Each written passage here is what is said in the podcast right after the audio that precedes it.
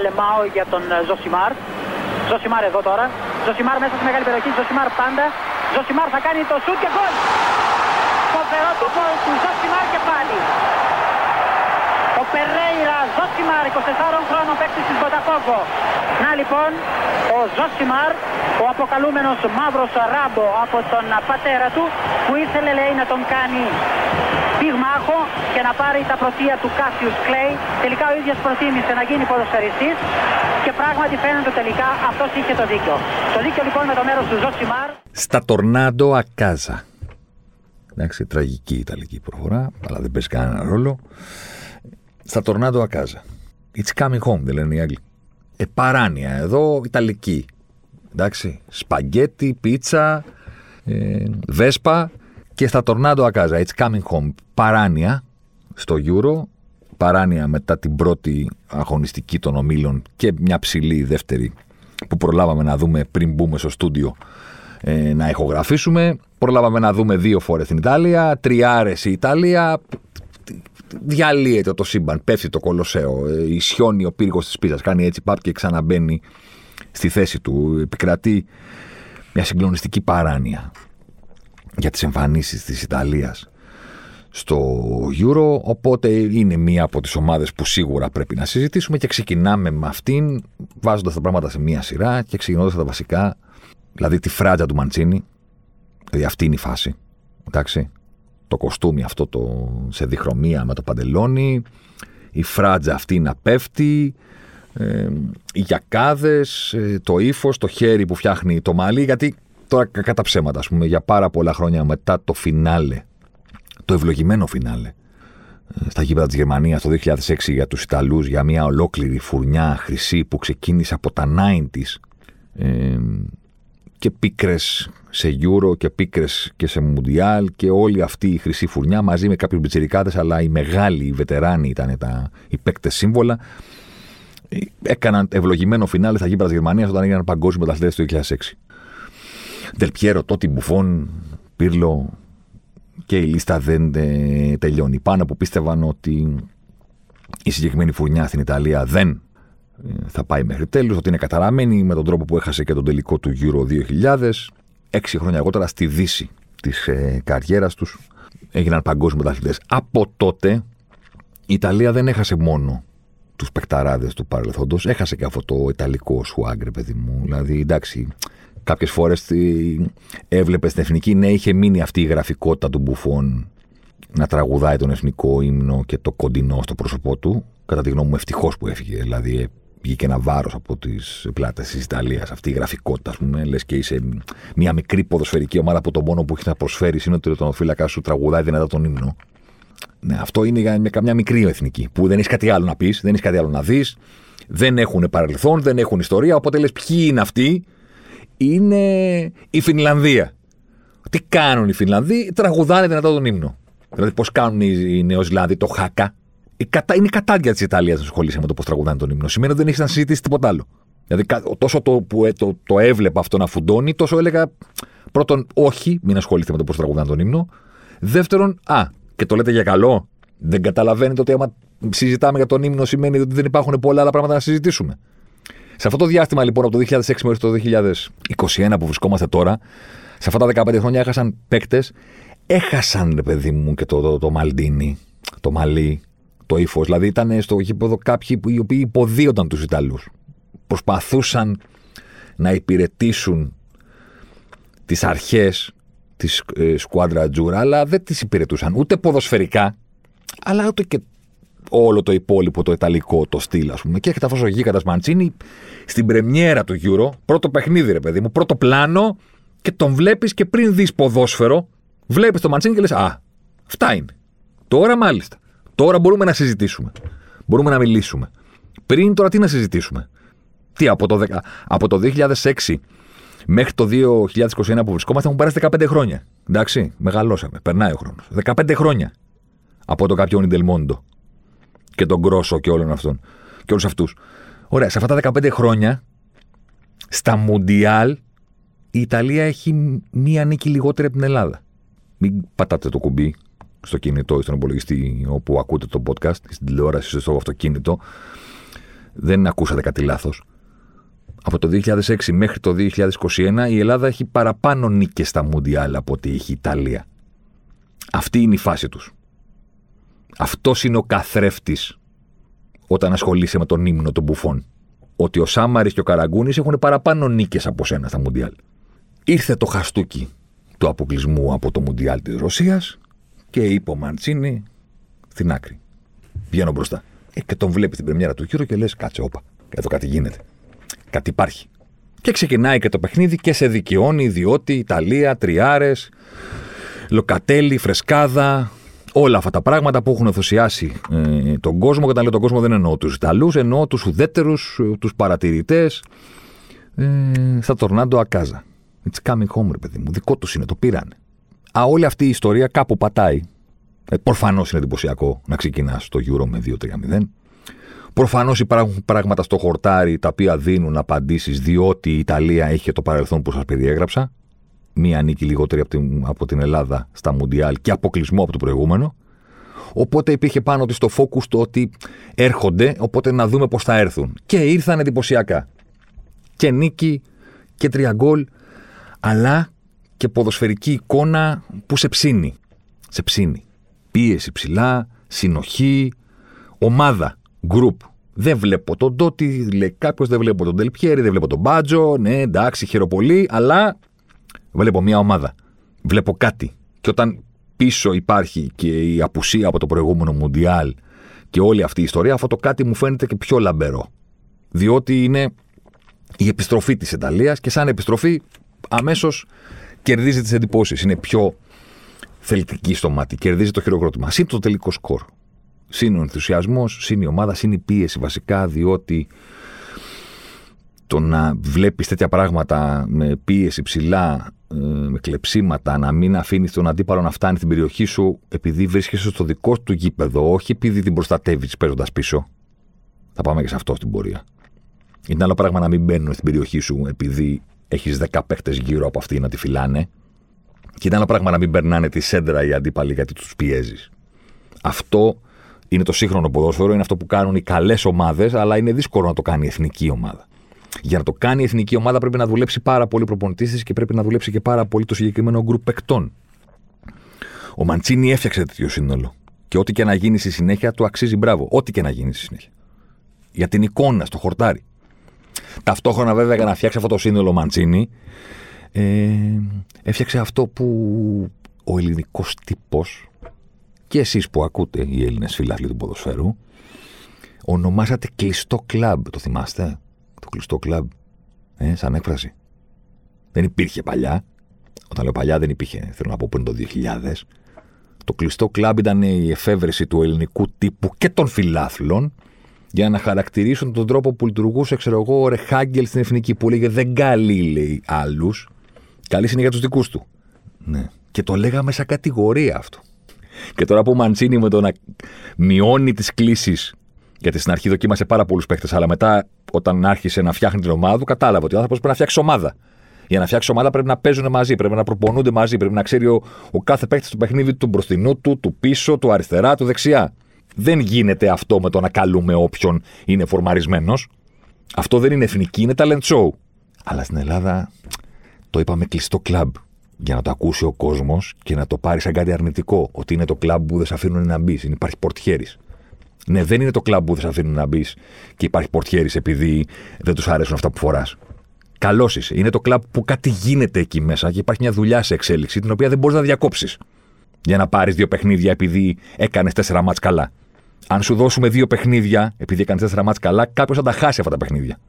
Και δεν θέλουμε να τα χάσει. Θέλουμε να συνεχίσουμε να δουλεύουμε για να γίνουμε πάρα πολύ καλοί σε αυτό που κάνουμε. Γιατί ο χρόνος που έχουμε μεταξύ μας είναι πάρα πολύ λίγος. Δεν κάνουμε 30 προπονήσεις και 50 προπονήσεις και 100 προπονήσεις το χρόνο. Κάνουμε πάρα πολύ λίγες. Πώς θα προλάβουμε να γίνουμε αυτή η ομάδα που πιέζει σαν την Ιταλία του 2021 που αγωνίζεται στο γύρο του 2020 γιατί το χρόνος ταξιδεύει φέτος και θα κάνει αυτό το πράγμα. Πώς θα γίνουμε; Θα γίνουμε άμα είμαστε οι ίδιοι, άμα έχουμε συνοχή. Κλειστό κλαμπ. Γιαούρτι με πέτσα. Αλλά δεν μπορεί να το στείλεις πίσω το χρόνο το γιαούρτι, το γιαούρτι. Να γυρίσεις εκείνα τα χρόνια. Μπορείς απλά μόνο να το αναφέρεις τώρα. Επιστρέφουμε στην Ιταλία. Ενθουσιασμός τώρα εντάξει, μιλάμε στους δρόμους. Τίποτα. Καίγεται. 10 συνεχόμενες νίκες. 29 παιχνίδια αίτητη. 10 συνεχόμενες φορές χωρίς να έχει δεχτεί γκολ. 965 συνεχόμενα λεπτά που δεν έχει φάει γκολ. Από την τελευταία φορά που η Ιταλία έφαγε γκολ, έχει βάλει 31. Το επιμέρους σκορ που λένε και οι μπασκετικοί, ε, ωραίο το επιμέρους σκορ, το επιμέρους σκορ που λένε και οι μπασκετικοί είναι 0-31 γκολ. Μάλλον 31-0. 31 έχουμε βάλει, 0 έχουμε φάει. Από την τελευταία φορά που έχει φάει και τα νούμερα δεν είναι τυχαία. Τα νούμερα δεν είναι τυχαία. Γιατί κάποιες φορές μπορεί να βάζεις γκολ επειδή είναι σε φόρμα ο Τάκης και ο Μάκης και στέλνουν την μπάλα στο γάμα. Κάποιες φορές μπορεί να μην δέχεσαι γκολ επειδή ο τροματοφύλακάς σου αποφάσισε να κάνει το Σούπερμαν ή γιατί collectively, συνολικά, ας πούμε, οι αντίπαλοι επιθετικοί ε, αποφασίζουν όταν παίζουν απέναντί σου να την πετάνε στα πουλιά. Συμβαίνει, υπάρχει και η τύχη. Συμβαίνει. Τα νούμερα της Ιταλίας δεν είναι νούμερα που συνιστούν ότι υπάρχει κάτι από πίσω παροδικό. Αυτή είναι η χρησιμότητα των αριθμών. Θα συνεχίσω να το λέω για τους φίλους του podcast. Παρένθεση, πατήστε like, subscribe, follow σε όλες τις πλατφόρμες και όλα αυτά τα πράγματα. Κλείνει παρένθεση. Δεν αναφέρουμε τα νούμερα για να πούμε ψέματα, σίγουρα. Εντάξει. Δεν είναι στατιστική καλύτερος τρόπος να πεις ψέματα. Είναι ο καλύτερος τρόπος να πεις ψέματα, αν θες να πεις ψέματα. Δεν θέλουμε να πούμε ψέματα. Θέλουμε να δώσουμε μια εικόνα για αυτό που συμβαίνει και η μεγάλη του χρησιμότητα είναι να καταλάβεις το παροδικό ή το μόνιμο. Να κοιτάξεις μια ομάδα ή ένα ποδοσφαιριστή και να πεις ρε, εσύ αυτός που τον συζητάτε γιατί είναι πάρα πολύ καλός, είναι πράγματι πάρα πολύ καλός. Ή να τους πεις, παιδιά, φορμαρισμένος είναι. Δεν θα συνεχίσει έτσι. Και το αντίστροφο όμως. Μην την κράζετε την τάδε ομάδα που δεν έχει συνεχόμενα παιχνίδια νίκες. Άτυχη ήταν. Ή κράξτε την, είναι πάρα πολύ κακή. Αυτή είναι η χρησιμότητα. Όταν, βλέπεις, όταν ακούτε λοιπόν, είμαι σίγουρος ότι παρακολουθώντας τα παιχνίδια, μπαίνοντας στο Σπόρ 24, όλη αυτή η ιστορία, κάπου θα έχετε ακούσει για τις επιδόσεις της Ιταλίας. Το σερί, το από εδώ, το από εκεί. Ωραία. Τι λένε οι αριθμοί; Κύριε Ζωσιμάρ, για να δικαιώσω και τον Μπουκόφσκι που λέει έχει, έχει τρελαθεί, λέει, μιλάει για τον εαυτό του στο τρίτο πρόσωπο. Εντάξει, ρε παιδί μου, ε, είναι ο Ζωσιμάρ κάποιος, είναι ο μαύρος ράμπο, κατάλαβες. Μπορώ να το λέω μια φορά στο, τόσο στο podcast μέσα, αλλά εντάξει, μην τρελαίνεσαι. Μπορώ να λέω τη συγκεκριμένη έκφραση. Τι έχει συμβεί, ξεκινάμε από την άμυνα. Εντάξει, ξεκινάμε από την άμυνα. Γιατί εκείνη το εντυπωσιακό, εκεί είστε κοντόλοι. Ωραία, δέκα συνεχόμενα παιχνίδια δεν έχει φάει γκολ. OK, okay, πόσα ήταν να φάει όμως; Για να δούμε. Είναι σκάνδαλο, είναι τύχη που δεν έχει φάει τα γκολ ή όντως δεν απειλείται καθόλου. Δέκα παιχνίδια, τα expected goals των αντιπάρων της Ιταλίας είναι 4,2. Δια του 10, 0,4 το παιχνίδι. Όχι, δεν είναι τυχερή η Ιταλία. Όντως, κρατάει με συνέπεια τον αντίπαλο σε σχεδόν μηδενική απειλή. Το 0,4 είναι για να έχει την καλύτερη άμυνα στην Ευρώπη. Αν το κάνει η ομάδα σε 38 παιχνίδια, θα είναι καλύτερη επίδοση των 5 μεγάλων πρωταθλημάτων. Τόσο καλό είναι. Αυτά, αυτές είναι οι, οι στατιστικοί στη, στη, η ματιά στην άμυνα της Ιταλίας. 4,2 expected goals συνολικά σε 10 μάτς. 0,4 το παιχνίδι. 0,08 XG για κάθε τελική των αντιπάλων. Κάτω από το μέσο όρο του 0,10. Να το εξηγήσω αυτό για να μην παρεμηνεύεστε. Είναι πάρα πολύ εύκολο. Πολύ εύκολο να το καταλάβετε. Ο μέσος όρος του ποδόσφαιρο που δεν έχει αλλάξει ποτέ και δεν θα αλλάξει ποτέ γιατί είναι δύσκολο το άθλημα. Δεν είναι NBA να βελτιωθούν στα τρίποντα και να ανεβαίνει το ποσοστό. Είναι ένα στα 10 σουτ γίνεται γκολ. Τόσο χοντρικά. Ωραία πράγμα που σημαίνει ότι κάθε τελική, κατά μέσο όρο, έχει 10% πιθανότητα να γίνει γκολ. Αυτός είναι ο πύχης. 10% για κάθε σουτ. Αν μια ομάδα όταν επιτίθεται, κατά μέσο όρο οι τελικές της έχουν παραπάνω από 10%, σημαίνει ότι είναι πάρα πολύ καλή επιθετικά και ότι φτιάχνει καλές ευκαιρίες. Αν πάει στο 11, αν πάει στο 12, αν πάει στο 13%, είναι η Master City. Μια ομάδα που δεν είναι ότι κάνει πολλές τελικές μόνο, είναι ότι μπορεί συνεχώς να βρίσκει πάρα πολύ καλές ευκαιρίες. Οπότε, κατά μέσο όρο, ο δείκτης της περνάει το 10% που είναι ο πύχης και πάει στο 11, στο 12, στο 13. Αντίστροφα, αν οι τελικές των αντιπάλων μια μιας ομάδας είναι κάτω από το 10%, σημαίνει ότι τους αναγκάζει να κάνουν τελικές που είναι καταδικασμένες. Ενώ αν είναι πάνω από το 10% σημαίνει ότι οι αντίπαλοι της έχουν τη δυνατότητα να βρίσκουν πολύ καλές ευκαιρίες. Η Ιταλία είναι στο 8% η αντίπαλοι της. Η δική της επίθεση; 14% κάθε τελική της Ιταλίας. Με λίγα λόγια, είναι μια ομάδα η οποία μπορεί να φτιάχνει καλές ευκαιρίες στον εαυτό της. Πολύ απλά εκεί καταλήγουμε. Και μπορεί να εμποδίζει τον αντίπαλο να κάνει δικές του καλές ευκαιρίες. Σε αυτό το διάστημα των 10 παιχνιδιών, για να το κλείσουμε, γιατί ξεκινήσαμε από την άμυνα, για να το κλείσουμε, ε, στην επίθεση, σε αυτά τα 10 μάτς, η Ιταλία έχει βάλει 30 γκολ. Ωραία. Πόσα ήταν τα expected για να δούμε. Ήταν τυχερή και θα πέσει ή είναι εκεί. Σε αυτά τα 10 μάτς τα expected είναι 26. OK, okay, έχει 4 γκολ παραπάνω. Δεν είναι μεγάλη διαφορά. Δεν είναι ότι έχει ρέντα επιθετική, ούτε και αμυντική. Από εκεί ξεκινήσαμε, από την άμυνα. Το καλύπτουμε. Και επιστρέφουμε στην κουβέντα για την Ιταλία, όχι στους αριθμούς αλλά στα υπόλοιπα, λέγοντας ότι μαζί με όλα όσα έχουμε αναφέρει μέχρι στιγμής, υπάρχει, γιατί αυτή είναι και η φύση του αθλήματος και αυτό το νόημα και του, του να είσαι οπαδός, φίλαθλος ή οτιδήποτε, υπάρχει και μια μεγάλη δόση υπερβολής. Όλα όσα είπαμε μέχρι στιγμής ισχύουν τα πω πω πω μια Ιταλία και πού είναι η Ιταλία του παρελθόντος που έπαιζε μόνο άμυνα ναι, OK. Okay. Μπάστα, που λένε και οι γείτονες. Μπάστα. Καταρχήν το ότι άλλαξε τελείως το στυλ της Ιταλία, ρε παιδιά, δεν θα το κρίνουμε με αντιπάλους στην Τουρκία και την Ελβετία. Δηλαδή, η Ιταλία που θυμάστε που έπαιζε άμυνα στα μεγάλα παιχνίδια, ναι, με την Ιταλία και την, με την, συγγνώμη, με την Ελβετία και την Τουρκία το ρόλο του αφεντικού θα έχεις. Αναγκαστικά στο δίνει το παιχνίδι. Δηλαδή, άκου το Διαμαντόπουλο τώρα που είναι η Ιταλία μου, γιατί είναι και Ιταλόφιλος. Ρε Παντελή, ε, την Ιταλία σου θα τη δεις στα νοκάουτ με τη Γερμανία, με την Ισπανία, με τη Γαλλία. Εκεί θα κρίνεις. Άμα τη δεις να κάνει το ίδιο και με τη Γερμανία, ναι. Θα πούμε, όπα, κάτι έγινε. Βλέπουμε την Ιταλία σε μεγάλο ραντεβού και έχει την μπάλα εκείνη. Και κρατάει τον αντίπαλο στο δικό του μισό του κηπέδου και τον κλείνει στην περιοχή του. Εκεί είναι, θα είναι κάτι ιστορικό. Δεν είμαστε εκεί ακόμα. Δεν έχουμε φτάσει εκεί. Με την Τουρκία είσαι και την Ελβετία και μάλιστα εντός έδρας, ούτε καν σε ουδέτερο στο τουρνουά. Στα γήπεδα της Γερμανίας, στα γήπεδα της Πολωνίας, της Ουκρανίας, δεν ξέρω πού θα μπορούσε να γίνει το γύρο. Είναι το γύρο όλης Ευρώπης και έχεις τρία μα την έδρα σου στο Ολύμπικο. Ε, προφανώς θα έχεις την μπάλα. Δεν συνιστά κάποια μεγάλη αλλαγή να βγούμε στους δρόμους ότι οι Ιταλοί άλλαξαν αίμα. Άλλαξαν ποδοσφαιρικό DNA. Μπάστα. Καθίστε να τους δούμε στα νοκάουτ.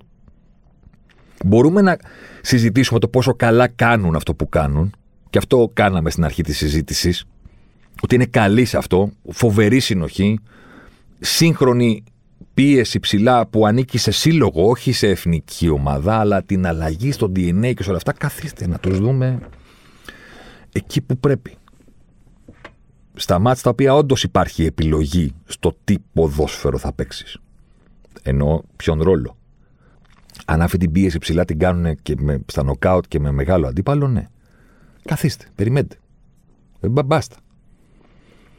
Επίσης υπάρχει και το άλλο ότι καλύτερη ομάδα του τουρνουά και θα το it's coming home στα τορνάντο ακάζα κτλ. Μπάστα. Κάπου θα υπάρχει μία εξαίρεση την οποία δεν την έχω αυτή τη στιγμή πρόχειρη, αλλά ο κανόνας που βγάζω από το μυαλό μου, έτσι ας πούμε, είναι ότι ναι, δεν πήρε κανένας μεγάλο τουρνουά ξεκινώντας με δύο τριάρε. Δεν κρίνεται εκεί το πόσο καλός είσαι.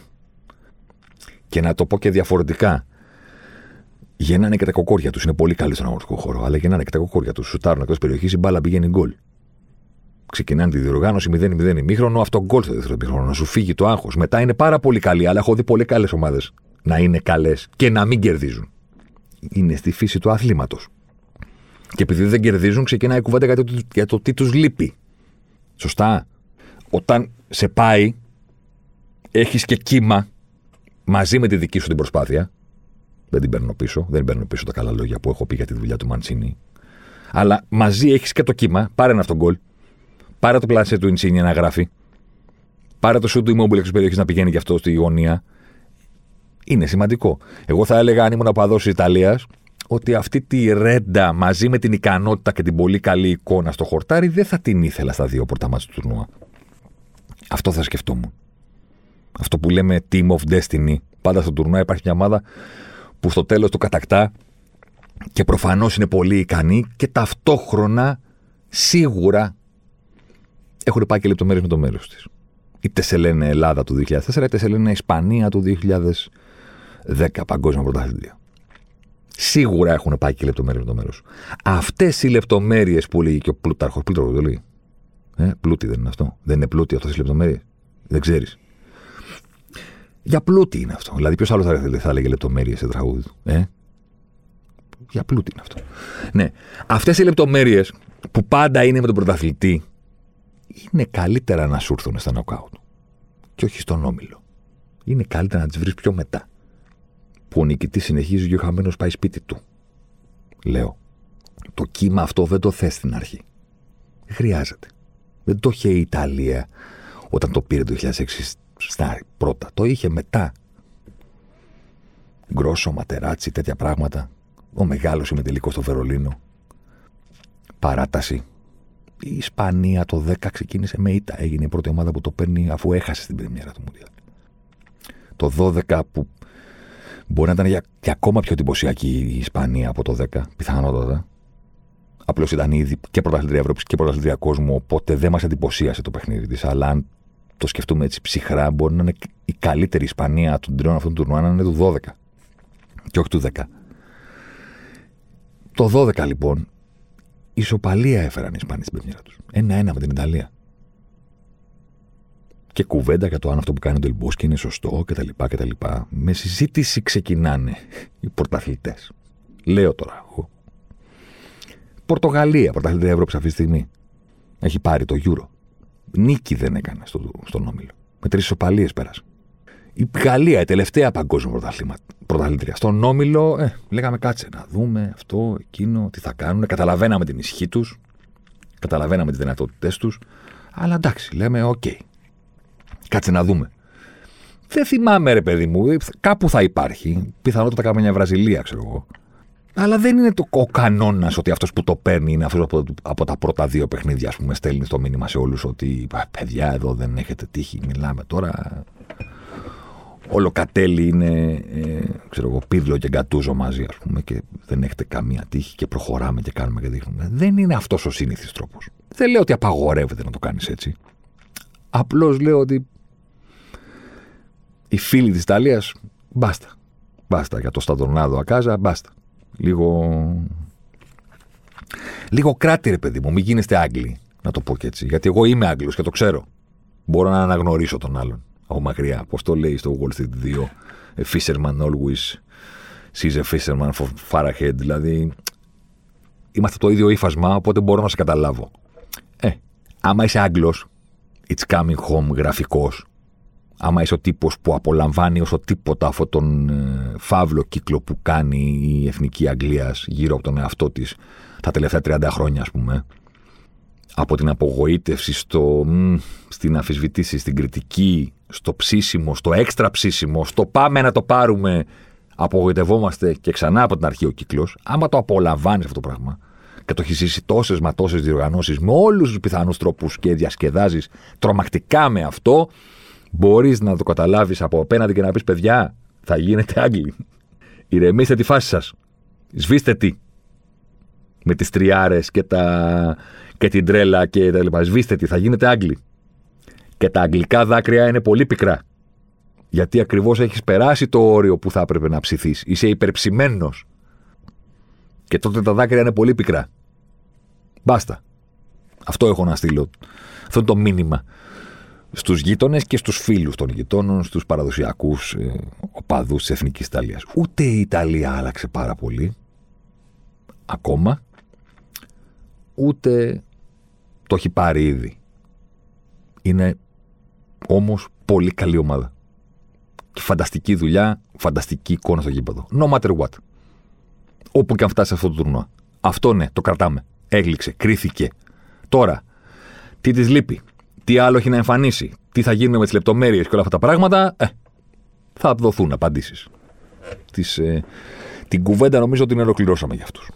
Και έτσι και αλλιώς και από εδώ και από εκεί ξεκινήσαμε από τα βασικά, τη φράτζα, πήγαμε στατιστική, πήγαμε στην εικόνα στο χορτάρι, πήγαμε στις ενστάσεις. Απαντήσεις την επόμενη εβδομάδα θα έχουμε περισσότερες.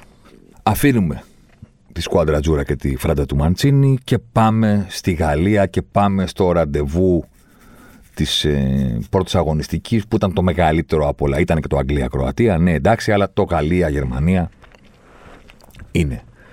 Ε, είναι μεγαλύτερο. Μεγαλύτερα ονόματα. Ένα μηδέν το πήραν το μάτς οι Γάλλοι με το αυτό γκολ του Χούμελς και το παιχνίδι είναι ένα από τα καλύτερα παραδείγματα του πώς μπορεί ένας ποδοσφαιριστής, ένας ξεχωριστός ποδοσφαιριστής, όχι να βελτιώσει μια ομάδα, αυτό είναι κανόνας, αλλά να αλλάξει και ολόκληρη την οπτική γύρω από μια ομάδα. Ο ποδοσφαιριστής φυσικά είναι ο Μπαπέ, η ασύλληπτη ταχύτητά του, το συνολικό ποδοσφαιρικό του πακέτο, θα θυμάστε, εσείς που μας κάνετε την τιμή να μας ακούτε κάθε εβδομάδα, πείτε, και το, πείτε το και στους φίλους σας, εντάξει, μην το κρατάτε μυστικό δηλαδή. Θα θυμάστε ότι όταν τον είχαμε συζητήσει μεσούσει στη σεζόν τον ε, Γάλλο Superstar, μετά το Μπαρσελόνα Παρή νομίζω, ναι, τότε, που λέγαμε ότι ναι, OK, okay, ταχύτητα και εκτέλεση και η μπάλα στο γάμα, αλλά το πακέτο του Εμπαπέ είναι τρομακτικό όχι λόγω της ταχύτητας. Είναι τρομακτικό γιατί στην ταχύτητα αυτή προσθέτει και την εκτέλεση εν στάση, την εκτέλεση σε μικρούς χώρους, την μεγάλη απειλή και εκεί που δεν υπάρχουν μέτρα για να τρέξει. Στα μέτρα να τρέξεις, ε, και ο Χάρης ο παπάς κάτι θα μπορούσε να δείξει. Δεν λέω τον Εμπαπέ, χάρη παπά, μην τρελαθείτε, μην το πείτε αυτό στους φίλους σας. Λέω ότι στο χώρο η ταχύτητα ήταν, είναι και θα είναι συγκλονιστικό όπλο. Αν έχεις αυτό το όπλο, είσαι σημαντικός. Αν έχεις μόνο αυτό το όπλο, έχεις ταβάνι. Ο Εμπαπέ δεν έχει ταβάνι. Αυτό λέγαμε σε εκείνο το podcast. Γιατί μπορεί να κάνει και κάτι που δεν συμπεριλαμβάνει το τρέχο σαν τον μπιμπιπ στο χώρο. Το γκολ που του ακυρώθηκε λοιπόν με τη Γερμανία είναι αυτό το παράδειγμα. Στον γκολ με τη Γερμανία που του ακυρώθηκε γιατί αρχικά ήταν offside, δεν το βάζει λόγω της εκπληκτικής του ταχύτητας. Το βάζει απέναντι στην οργανωμένη άμυνα, πατάει περιοχή, έχει τον γκίμιχ απέναντί του, έχει κανένα τυχαίο, παπ, παπ, τον κοιτάει, παπ, πλασέ, φεύγει μπάλα δίπλα από το χέρι του Νόιερ και δίπλα από το δοκάρι. Εκεί που πρέπει να πάει. Το ότι μπορεί να βάλει αυτό το γκολ ο ποδοσφαιριστής με αυτήν την ταχύτητα σε αυτή την ηλικία φτιάχνουν το πακέτο, το τι έχουμε μπροστά μας. Μια ποδοσφαιρική εποχή που θα έχει σίγουρα το όνομα του Μπαπέ. Και κάποια άλλα. Αλλά σίγουρα και το δικό του όνομα. Αυτό το γκολ από ποδοσφαιριστή με αυτήν την ταχύτητα. Αυτό το πακέτο. Αυτό λέγαμε και μετά τον Παρσελόνα Παρή. Μην ξε, ξεσηκώνεστε μόνο για τον γκολ στην κόντρα που πλασάρει και η μπάλα πηγαίνει στο γάμα. Ξεσηκωθείτε για τον γκολ που βάζει με όλη την Παρσελόνα να αμήνεται και τους φεύγει μέσα στην περιοχή λες και είναι χέλη. Αγόρα ρε. Όπως και τώρα. Δεν είναι μόνο αυτό το εκπληκτικό sprint που άφησε το Χούμελς πίσω ενώ ο Χούμελς είχε δύο μέτρα αβαντάς και έπρεπε μετά να πάει ο Χούμελς να κάνει ένα τάκλινγκ που ήταν στα όρια του πέναλτι, αλλά ο διαιτητής τον επιβράβευσε και του είπε: Παίζεται ρε μάγκα, δεν σου δίνω πέναλτι. Τον πρόλαβε στο μικρό που δεν πιάνεται με κανέναν. Οριακό είναι το τάκλινγκ σου, παίζεται. Διαιτητάρα ο άνθρωπος. Διαιτητάρα σου λέει: Σε ξεφτύλισε, σ' άφησε, άφησε δύο μέτρα πίσω ενώ ήσουν δύο μέτρα μπροστά. Πρόλαβες να κάνεις τάκλινγκ, δεν σου δίνω πέναλτι. Ρε μάγκα, αφού βρήκες λίγο την μπάλα, προχωράμε. Προχωράμε. Αυτό το tackling ξεδέλανε τον κόσμο. Είναι στο ίδιο μάτς, απέναντι στην ίδια ομάδα, στην ίδια αιστεία, στο ίδιο μήχρονο και το άλλο. Το πατάω περιοχή, δεν τρέχω, κοιτάω, κάνω έτσι αυτό, φοβάται η άμυνα, μένει πίσω, κάνω το πλασαδάκι, παπ. Τόσο όσο να περάσει από τα πόδια, τόσο όσο ώστε να περάσει από το απλωμένο χέρι του Νόιερ, όχι κανένα στοιχείο, τόσο όσο ώστε να περάσει μέσα από το δοκάρι και να βρει δίχτυα. Αυτό το πακέτο του Παπέ. Αυτό είναι το σκέρι που λες, όπα. Εδώ τι κάνουμε τώρα και τρέχει και το κάνει αυτό. Πώς θα βγει; Δεν βγαίνει. Αντίστοιχο πρόβλημα με το πρόβλημα που παρουσιάζει από εδώ και πέρα στο ποδόσφαιρο σε κάθε αντίπαλο η παρουσία του Χάλαντ. Αυτοί οι δύο, ο καθένας με δικό του τρόπο, παρουσιάζουν εξισώσεις που δεν λύνονται εύκολα. Για να γυρίσουμε στο Euro όμως, και στο σχόλιο που έκανα στην αρχή. Αυτός ο τύπος, ο Εμπαπέ, είναι το παράδειγμα του πώς ένας ποδοσφαιριστής δεν βελτιώνει μόνο μία ομάδα, αλλά αλλάζει και όλη την οπτική. Η Γαλλία, η φοβερή κέρδισε τη Γερμανία, προχωράνε, κάνουν, δείχνουν. Ναι. OK. Okay. Έχουμε δει την πρώτη φάση των ομίλων συν τα παιχνίδια που ακολούθησαν από τη δεύτερη αγωνιστική ε, τα, της Τετάρτης. Από όλες τις ομάδες που έχουν αγωνιστεί, τρεις ομάδες είχαν τη μικρότερη απειλή. Η Φινλανδία, που έγραψε ιστορία όταν νίκησε τους Δανούς με μία μόνο τελική, η Ρωσία απέναντι στο Βέλγιο, που δεν έκαναν τίποτα, και οι Γάλλοι. Φοβερή η Γάλλοι με τη Γερμανία. Φοβερή άμυνα, φοβερός Εμπαπέ στην επίθεση. Όλα αυτά τα φοβερά μαζί, ρε παιδί μου, γιατί δεν φτιάξανε κάτι παραπάνω από το 0,3 στα expected goal. Γιατί του ακυρώθηκαν δύο ω offside. Ναι, το δέχομαι. Θα ήταν παραπάνω. Ήταν offside βέβαια. Οπότε δεν μπορούμε να το μετρήσουμε. Εντάξει. Όμως η συνολική προσέγγιση της Γαλλίας, αν δεν μας τρέχαν τα σάλια όταν έφευγε ο Ιμπαπέ, πόσο ωραία θα τη βλέπαμε δηλαδή. Δηλαδή είναι παγκόσμιοι πρωταθλητές. Ε. Φιναλίστ του προηγούμενου Euro. Η ενδεκάδα τους. Dream Team. Ο πάγκος τους. Η αναπληρωματική της Dream Team. Αυτοί που έμειναν εκτός. Η κομμένη της Dream Team. Το χρυσή φουρνιά, ο χρειά. Πρέπει να πούμε πλατινένια. Δεν ξέρω τι πρέπει να πούμε, ας πούμε. Παγκόσμιοι πρωταθλητές. Φιναλίστ του προηγούμενου Euro. Αυτό είναι. Κάντε μποκμπά, ε, μπετονιάρισμα, ραμπιό και τρέχει ο Εμπαπέ. Δηλαδή, πόσο καλή είναι η Γερμανία, ρε παιδί μου, που πρέπει να το κάνεις αυτό. Δηλαδή, δεν, δεν είναι καλή η Γερμανία. Προσπαθεί να ξαναγίνει και εμφανίστηκε βελτιωμένη, λέω εγώ, στο χορτάρι σε σχέση με αυτό που είδαμε στο προηγούμενο Μουντιάλ, που δεν οδήγησε μόνο τη Γερμανία εκτός του ΝΟΑ στους ομίλους, ήταν και το βλέπεις από τα οποιοδήποτε 20 λεπτό των παιχνιδιών να παρακολουθούσε, έλεγε Παιδιά, αυτό που κάνετε δεν βγαίνει. Δεν ξέρω. Γιατί κάνει κάτι λάθος. Αποκλείεται. Όντως τώρα αυτό θέλετε να κάνετε. Δεν πρόκειται να βγει. Και δεν βγήκε. Και αποκλείστηκαν. Τους είδα βελτιωμένους. Παρόλα αυτά δεν μπαίνει στο γήπεδο ως Γαλλία παγκόσμια πρωταθλήματα, πρωταθλήτρια απέναντι σε αυτή τη Γερμανία και πίσω. Παναγία μου, πρέπει να. Εδώ πρέπει να, να προφυλαχτούμε, να μηνθούμε όλοι μαζί. Υπάρχει κίνδυνος και επιλέγεις αυτό το στυλ και τελικά ένα αυτό γκολ και Μπαπέ. Και το βλέπουμε απ' έξω και τους λέμε μπράβο. Εκεί ήθελα να σταθώ. Τους λέμε μπράβο. Γιατί, γιατί τρέχει ο Εμπαπέ. Για κανέναν άλλο λόγο. Για κανέναν άλλο λόγο. Καταρχήν, εντάξει, αυτό είναι δικός μου κανόνας. Μπορείτε να το υιοθετήσετε, μπορεί και όχι, δεν πειράζει και πάλι φίλοι είμαστε. Αλλά όταν βλέπω μια υπερδύναμη να επιλέγει να παίξει αμυντικά, δικαίωμά της, προφανώς, αλλά δεν τη χειροκροτάω. Δηλαδή, χειροκροτάς τους Σπαρτιάτες που κρατάνε τι θερμοπύλες. Δεν χειροκροτάς τους Πέρσες, αν πάνε να κρατήσουν τις θερμοπύλες. Αφού βγουν ένα εκατομμύριο. δηλαδή, δεν τους λες μπράβο. Δικαίωμά τους. Κανένα πρόβλημα. Αλλά δεν το βλέπεις και λες: Πω, πω, πω, πω, πω, τι άμυνα παίζουν οι Γάλλοι. Είναι, είναι κάτι τρίμα τουρνουά. και αποφασίζουν να παίξουν πίσω. OK, okay, δικαίωμά τους. Αλλά τι να του πω μπράβο. Οι Πέρσες είναι. Και πάνε να κρατήσουν θερμοπύλες. Εντάξει, OK. Okay. Υπερδύναμη είσαι. Δύσκολο είναι όταν το κάνει ο αδύναμος. Δεν είναι δύσκολο όταν το κάνεις εσύ πόσο καλύτερος. Δικαίωμά σου, ξαναλέω. Να παίξεις έτσι, να τους διαλύσεις όλους την κόντρα, να κάνει χάτρι κάθε φορά ο Μπαπέ και 0-5 και δεν ξέρω και εγώ τι. Κανένα πρόβλημα. Αλλά πόσο αυτή την επιλογή των Γάλλων, την πιο συντηρητική και από το λαός, ρε παιδί μου, την ομορφαίνει και την κάνει να φαίνεται προοδευτική το πόσο γρήγορα τρέχει αυτό το παιδί. Αυτό. Τίποτα άλλο. Τίποτα άλλο. Τελεία το παιχνίδι, 0,3 expected goals σε ένα αυτό γκολ. Και η Γερμανία που ήταν η κακή ομάδα του αγώνα, ε, αυτοί που έχασαν πρώτον και δεύτερον αυτοί που προκάλεσαν τα σχόλια δεν έχουν φόρ, δεν κουνιούνται, ε, ξέρω εγώ, ε, δεν βλέπω κίνηση, τους έχουν μπλοκάρει λέει οι Γάλλοι. Μα είναι καλύτερη ομάδα και παίζουν πίσω. Δηλαδή πόσο κατόρθωμα είναι που τους έχουν μπλοκάρει. Η Γερμανία λοιπόν που μπλοκαρίστηκε από όλα αυτά έφτασε κακομήρα στο 1,1 expected goals. Της έκανε τις φάσεις για να βρει ένα γκολ. Δεν μπήκε, εντάξει, δεν πειράζει. Και δεν τι έπιασε, έπιασε τις φάσεις με 22 τελικές. Γιατί υπάρχει μια περίπτωση μια ομάδα να κάνει 22 τελικές, ας πούμε.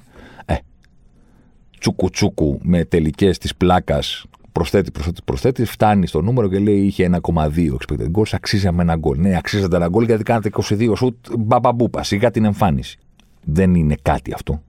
Άμα με 22 τελικές φτάσατε μόνο στο 1,2 expected goals, έχετε αποτύχει. Προφανώς κάνατε 20 καταδικασμένες τελικές για να πάει μόνο μέχρι το 1,2. Η Γερμανία είχε 10 τελικές.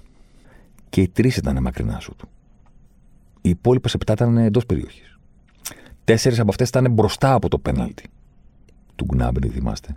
Και άλλη μία στη μικρή περιοχή. Δηλαδή αυτό το τείχος το γαλλικό που στείνεται και φεύγει μετά ο Εμπαπέ στο χώρο, αλλά πάμε, επειδή συζητήσαμε για το κομμάτι του φεύγει ο Εμπαπέ, πάμε στο κομμάτι του τείχους που στείνεται. OK. Okay. Επτά τελικές μέσα στη μεγάλη περιοχή τους έκαναν οι Γερμανοί. Οι κακοί Γερμανοί, οι μπλοκαρισμένοι που δεν έχουν φορ, όλοι αυτοί. Τέσσερις ήταν μπροστά από το πέναλτι. Οι τελικές. Δεν ήταν στις γωνίες, ξέρεις. Εντός περιοχής είναι και από τη γωνία της μεγάλης περιοχής, εντάξει. Κεντρικά είναι. Δεν ήταν και τόσο καλό αυτό το τείχος. Για υπερδύναμη που επιλέγει να αμυνθεί. Λέω εγώ. Απλώς από τις 7 τελικές οι Γερμανοί που είχαν εντός περιοχής, ξαναλέω ότι αφαιρούμε τις τρεις που είχαν εκτός και ήταν και μακρινά σουτ, στο τέρμα πήγε μόνο μία. Συμβαίνει. Εντάξει, μπάλα είναι. Να δούμε, θα ξαναγίνει. Άμα ξαναφήσουν οι Γάλλοι δηλαδή μια ομάδα να τους κάνει 7 τελικές κεντρικά στη μεγάλη περιοχή, μόνο μία θα πάει στην αιστεία. Και θα μείνει ανέπαφη η αιστεία του Γιωρή. Με όλα αυτά, για να μην παρεξηγηθούμε, δεν θέλω να πω ότι πια Γαλλία κτλ. είναι προφανώς το φαβορή του τουρνουά. Προφανώς τα μπορώ τη είναι μεγαλύτερα από οποιαδήποτε άλλη ομάδα, τουλάχιστον με βάση αυτά τα οποία έχουμε δει από τους, ε, τις εθνικές μέχρι στιγμής. Δεν ε, λέω πια Γαλλία θα αποκλειστεί και τέτοια πράγματα, καμία σχέση. Λέω ότι ένα πάρα πολύ συντηρητικό σχέδιο, το οποίο δεν το υπηρέτησαν και τόσο καλά, αποθεώνεται και δεν αποθεώνεται εξαιτίας του αποτέλεσματος. Αποθεώνεται λόγω της παρουσίας του Εμπαπέ. Του πόσο ομορφαίνει αυτό το τρέξιμο και το βλέπεις και δεν σκέφτεσαι τώρα από του παρουσιαστέ. Ρε παιδιά, ναι, βαρέθηκα να σας βλέπω να αμύνεστε. Δεν είναι τόσο καλή Γερμανία για να είστε τόσο συντηρητικοί. Αλλά πετάγεται ο Εμπαπέ και τρέχει και λες: πω, πω, πω, πω, πω, πω, τι Γαλλία είναι αυτή. OK, okay, θα δούμε τι θα κάνουν και σε άλλα παιχνίδια. Ένα μάτς είναι κανένα. Σαν δείγμα κουβέντα θέλω να πω. Αυτό εννοώ. Ε, Απλώς ήθελα να το πω διότι είναι από τις ομάδες που σήκωσαν τη μεγαλύτερη συζήτηση. Ήταν το μάτς με τη Γερμανία και όλα αυτά τα πράγματα. Και πέρα από την κουβέντα που έπρεπε να κάνουμε για τον Εμπαπέ, έπρεπε να δούμε λίγο και το συνολικό. Αυτές ήταν οι παρατηρήσεις, παύλα σκέψεις που είχα για το συνολικό των Γάλλων. Δηλαδή, εντάξει. Εξακολουθούν να είναι το φαβορή και η ομάδα με τα περισσότερα μπορώ και με τις περισσότερες ε, απαντήσεις. Εξακολουθεί να είναι ένα σχέδιο το οποίο θα πρέπει να δούμε πώς θα δουλέψει και στα υπόλοιπα παιχνίδια. Πιθανότατα σε άλλα μάτς να το κάνουν καλύτερα και να μην αφήσουν αυτές τις τελικές. Οπότε να έχουν φοβερή άμυνα και τον Εμπαπέ να τρέχει μια συνταγή που θα τους δώσει και το ευρωπαϊκό πιθανότατα. Και τότε να καταλάβουμε, αν συμβεί αυτό, το ότι οι Γερμανοί δεν πήγανε άσχημα απέναντί τους. Γιατί άμα οι υπόλοιπες ομάδες δεν κάνουν ούτε αυτά που έκανε η Γερμανία, σημαίνει ότι οι Γερμανοί κάτι κατάφεραν.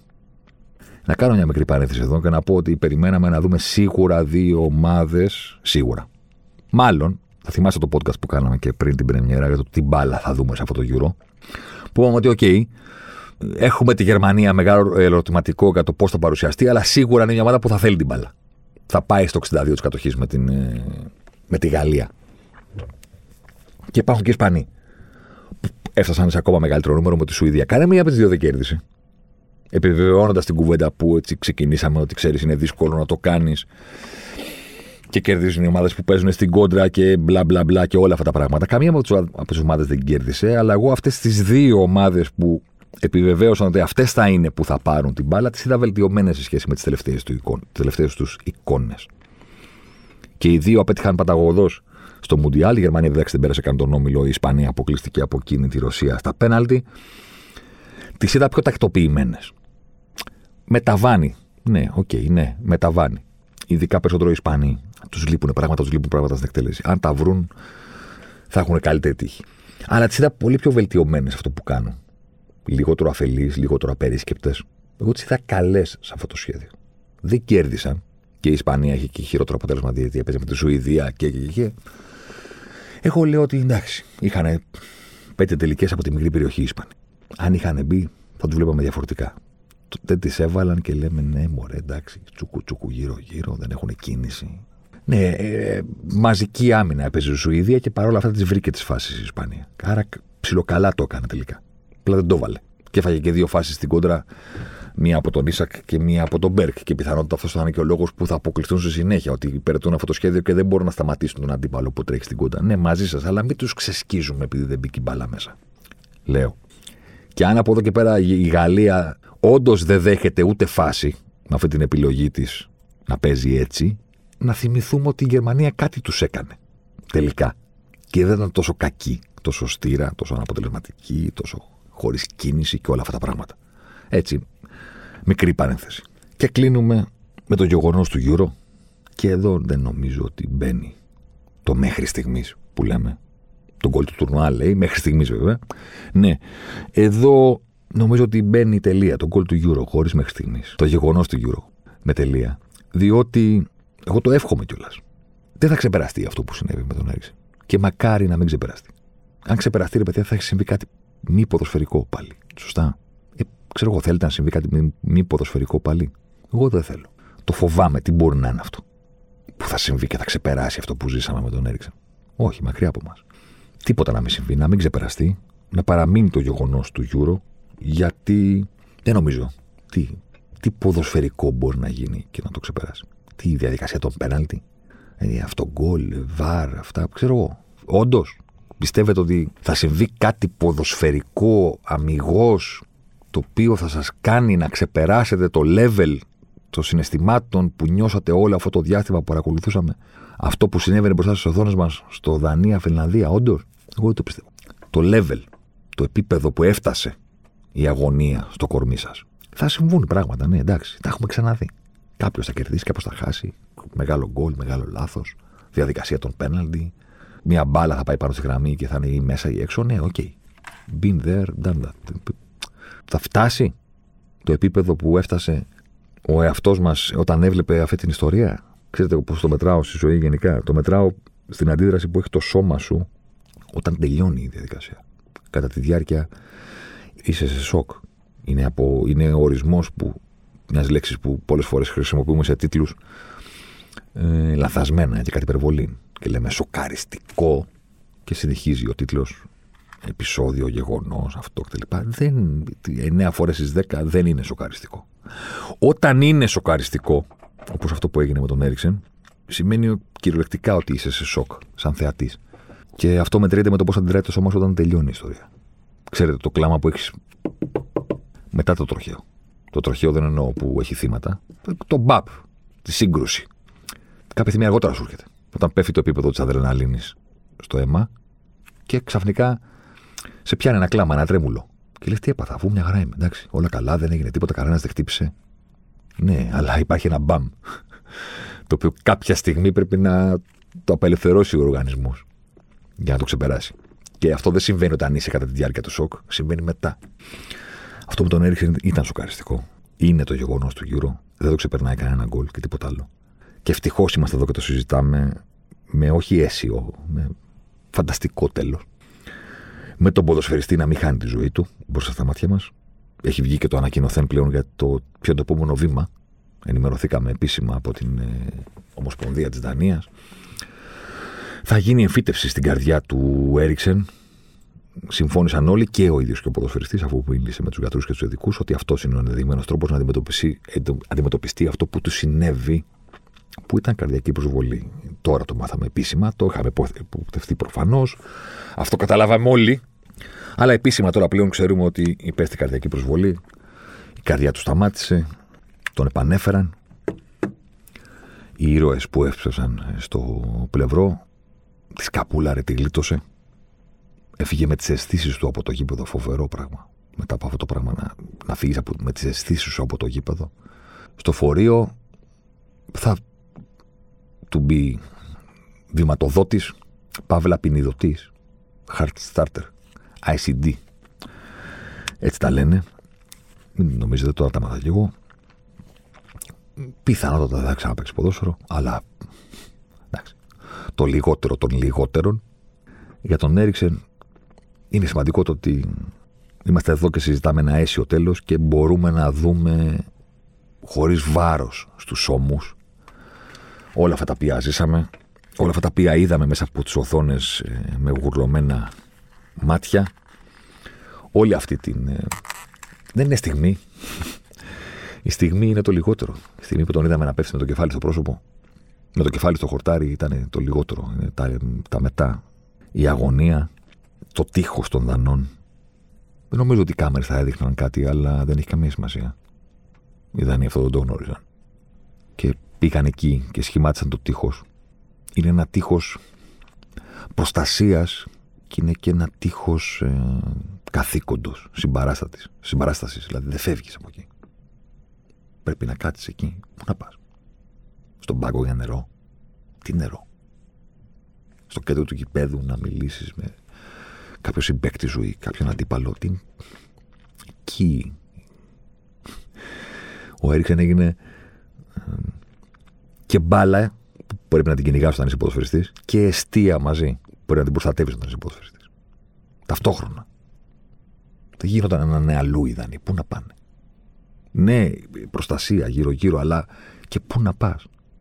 Εκεί πρέπει να είσαι. Δεν μπορείς να κάνεις τίποτα το μεταξύ. Δηλαδή, οι άνθρωποι που βγάζουν το ψωμί τους και γίνονται διάσημοι και παίζουν και φτάνουν και να εκπροσωπήσουν την εθνική ομάδα της χώρας τους, έχουν μάθει να δρούν. Όλη τους η ζωή είναι δράση, action. Και ξαφνικά σου λένε: Κοίταξε να δεις τώρα, υπάρχει το σημαντικότερο γεγονός του, τουρνουά και δεν μπορείς να κάνεις τίποτα. Δεν είναι ούτε γκολ που μπορείς να βάλεις, ούτε μονομαχία που μπορείς να κερδίσεις, ούτε κεφαλιά, ούτε τρίπλα, ούτε τάκλιν, ούτε απόκρουση. Δεν είναι τίποτα από όλα αυτά. Κάνε στην άκρη να έρθουν οι ειδικοί. Και στους 100 τόσους παλμούς που έχουν την ώρα που παίζουν, αυτό είναι το, το θαυμαστό. Οι Δανείοι κατάφεραν να πάνε στους 80 και να αντιμετωπίσουν το γεγονός με μια ψυχραιμία που θα μείνει στην ιστορία των αιώνων αιώνων αμήν. Τι έκαναν οι άνθρωποι. Δηλαδή, σκεφτείτε το λίγο. Είναι στους 100 τόσους παλμού την ώρα που αγωνίζονται. Συμβαίνει κάτι που τους διαλύει ακόμα περισσότερο, διότι σκάει με τη μούρη στο χορτάρι ο φίλος τους, ο συμπέκτη τους. Και πέρα από την αρχική παρέμβαση των δευτερολέπτων μέχρι να τρέξουν οι ειδικοί, μετά λειτουργούν λες και είναι. Το ρομπότ είναι λίγο αρνητική σαν έκφραση. Σημαίνει, ξέρεις, χωρίς συνέστημα. το συνέστημα της παράστασης είναι συνέστημα. Το συνέστημα του καθήκοντος είναι συνέστημα. Απλώς είμαστε μεσόγειοι και συναισθήματα έχουμε μάθει να αποκαλούμε αυτά που κάνουν τα χέρια μας να κουνιούνται και τις φωνές μας να ανεβοκατεβαίνουν. Αυτό λέμε συνέστημα εμείς. Συνέστημα είναι και αυτό. Τι συμβαίνει αυτό, τι μπορούμε να κάνουμε, τίποτα. Ωραία, να κάνουμε αυτά που μπορούμε. Μπορούμε να προστατεύσουμε, μπορούμε να είμαστε εδώ. Γιατί νιώθουμε το καθήκον. Οτιδήποτε παραπάνω είναι περιττό και είναι και θα δυσκολέψει τη διαδικασία που συμβαίνει. Οπότε εδώ, ψυχραιμία. Προστασία, καθήκον. Οι μισοί κοιτούσαν προς τα μέσα. Οι άλλοι μισοί κοιτούσαν προς τα έξω. Στην πραγματικότητα όλοι πέρασαν και από τις δύο φάσεις. Κάποιες φορές κοιτούσαν προς τα μέσα τι συμβαίνει με το συμπέκτη τους, κάποιες φορές κοιτούσαν προς τα έξω γιατί είναι πάρα πολύ απλό. Όταν δεν κοιτάς, δεν αντέχεις να μην βλέπεις. Γιατί συμβαίνει το πιο σημαντικό πράγμα. Και θες να δεις. Όταν κοιτάς, δεν αντέχεις να βλέπεις μετά. Τα πράγματα που μας γυρίζουν σαν περιστρεφόμενη πόρτα είναι πολύ σπάνια στη ζωή. Πολύ σπάνια. Αυτά που σε γυρνάνε από το δεν αντέχω να βλέπω και γυρνάω το κεφάλι γιατί δεν μπορώ να το βλέπω άλλο αυτό και σε πάνε μετά στο δεν αντέχω να μην βλέπω. Δεν μπορώ να έχω γυρισμένη την πλάτη στο πιο σημαντικό πράγμα και μετά δεν μπορώ να το βλέπω το πιο σημαντικό πράγμα. Αυτή τη στροφή έκαναν. Οι Δανείοι μισές φωτογραφίες τον έχουν τον ένα παίχτη με το κεφάλι μπροστά και την άλλη μισέ τον έχουν το κεφάλι πίσω. Έχει συμβεί σε όλους. Το τρομερό, ξέρετε ποιο είναι; Το τρομερό είναι ότι αυτή τους η αντίδραση, αυτή η ψυχραιμία, αυτό το καθήκον, αυτή η συμπαράσταση, εκτελεσμένη, λες και δεν έχουν χέρια. Δηλαδή στις φωτογραφίες, φανταστείτε τι θα κάνατε εσείς. Χτυπά ξύλο. Αλλά οι Μεσόγειοι που θα κουνάγαμε χέρια, πόδια, το κεφάλι, τα μαλλιά, το πρόσωπο. Αυτή τους η ψυχραιμία σκανδιναβική, μπορώ να το πω, το σκανδιναβική, έκανε και κάτι άλλο. Και τώρα είναι, είναι αστείο, γιατί ο Έριξεν είναι μια χαρά. Ρε εσείς, έχετε καταλάβει ότι αυτή τους η ψυχραιμία μεγένθυνε στο ένα εκατομμύριο της εκατό την αγωνία και τη θλίψη που νιώθαμε όταν τον παρακολουθούσαμε; Μπορούμε να το πούμε τώρα, δεν πειράζει. Οι Δανείοι όταν έφυγε με το φορείο και περπατούσαν δίπλα του σαν σωματοφύλακες κυριολεκτικά φύλακες του σώματός του. Κυριολεκτικά. Όταν το έκαναν αυτή, όταν έκαναν αυτή τη διαδρομή, ήξεραν ότι έχει τι θέσει του. Αποκαλύφθηκε μετά με την περίφημη φωτογραφία από ήταν αυτή που έδωσε ελπίδα στον κόσμο ότι είναι καλά. Το ήξεραν, τον είχαν δει. Δεν έκαναν τίποτα οι αναθεματισμένοι για να δώσουν στον κόσμο να καταλάβει ότι όλα έχουν πάει καλά και ότι έχει τις αισθήσεις του. Τίποτα!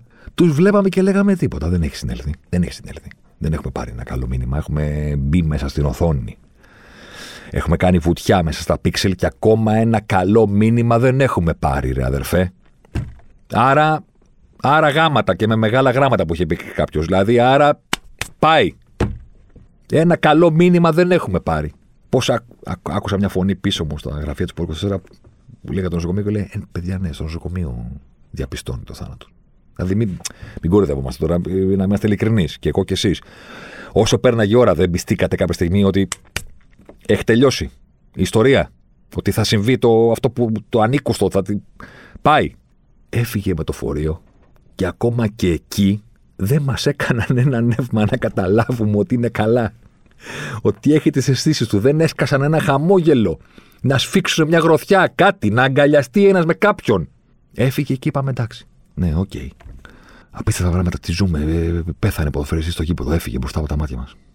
Πάει στο νοσοκομείο τώρα να βγει το, το επίσημο. Ναι, εντάξει. Τέλος. Αυτή ήταν η εικόνα. Η εικόνα ήταν αυτή. Μέχρι που βγήκε αυτό το, το, το διάσημο των αιώνων των αιώνων tweet του ΣΟΕΦΑ που έλεγε ότι είναι στο νοσοκομείο σε σταθερή κατάσταση. Μπήκε το γκολ του Euro σε νοσοκομείο. Δεν μπήκε στο γήπεδο. Αγκαλιαστήκαμε ε, όλοι μαζί για κάτι που το είδαμε μέσω του Twitter.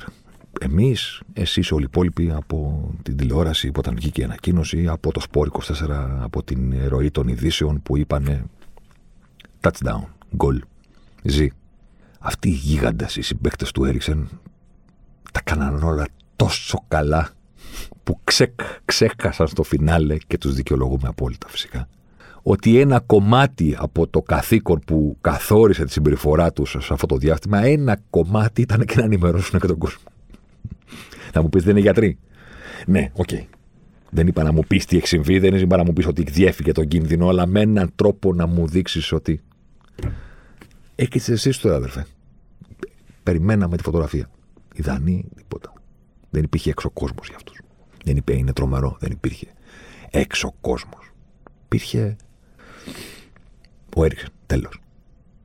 Το μοναδικό πράγμα που υπήρχε έξω από αυτόν τον κόσμο του Έριξεν και από το δικό του κύκλο ήταν η γυναίκα του. Μόνο για αυτήν. Έσπασε ο κύκλος. Μόνο για αυτήν είπαν, Όπα, ξεχάσαμε ότι υπάρχει και κάποιος άλλος που πρέπει να προστατεύσουμε και κάποιος άλλος τον οποίο πρέπει να συμπαρασταθούμε. Μόνο αυτή. Όλος ο υπόλοιπος πλανήτης δεν υπήρχε. Υπήρχε μόνο ο Έριξεν. Δεν ήταν το κέντρο του κόσμου, ήταν ο κόσμος. Και οι συμπαίκτες του ήταν οι φύλακες αυτού του κόσμου. Τον έσπασαν μόνο για τη γυναίκα του. Όλοι οι υπόλοιποι δεν υπήρχαν. Οι θεατές, οι κερκίδες, κάναν τίποτα, τίποτα. Τηλεθεατές, τίποτα. Τίποτα. Δεν νοιάστηκαν, δεν τους βγήκε, δεν τους προέκυψε η ανάγκη να στείλουν ένα μήνυμα ελπίδας ότι ρε εσείς, τα πράγματα έχουν πάει καλά. Τίποτα. Έφυγαν από το γήπεδο ακριβώς όπως στάθηκαν από την πρώτη στιγμή. γύρω από τον, ε, τον Έρικσεν. Κυριολεκτικοί φύλακες του σώματος. Τα λέμε την επόμενη εβδομάδα, να είστε καλά. Αλεμάο για τον ε, Ζοσιμάρ. Ζοσιμάρ εδώ τώρα. Ζοσιμάρ μέσα στη μεγάλη περιοχή. Ζοσιμάρ πάντα. Ζοσιμάρ θα κάνει το σουτ και γκολ. Φοβερό το γκολ του Ζοσιμάρ και πάλι. Ο Περέιρα Ζοσιμάρ, 24 χρόνων παίκτης της Μποταφόγκο. Να λοιπόν, ο Ζοσιμάρ, ο αποκαλούμενος μαύρος Ράμπο από τον πατέρα του, που ήθελε λέει να τον κάνει πυγμάχο και να πάρει τα πρωτεία του Κάσιους Κλέη. Τελικά ο ίδιος προτίμησε να γίνει ποδοσφαιριστής και πράγματι φαίνεται τελικά αυτός είχε το δίκιο. Το δίκιο λοιπόν με το μέρος του Ζοσιμάρ.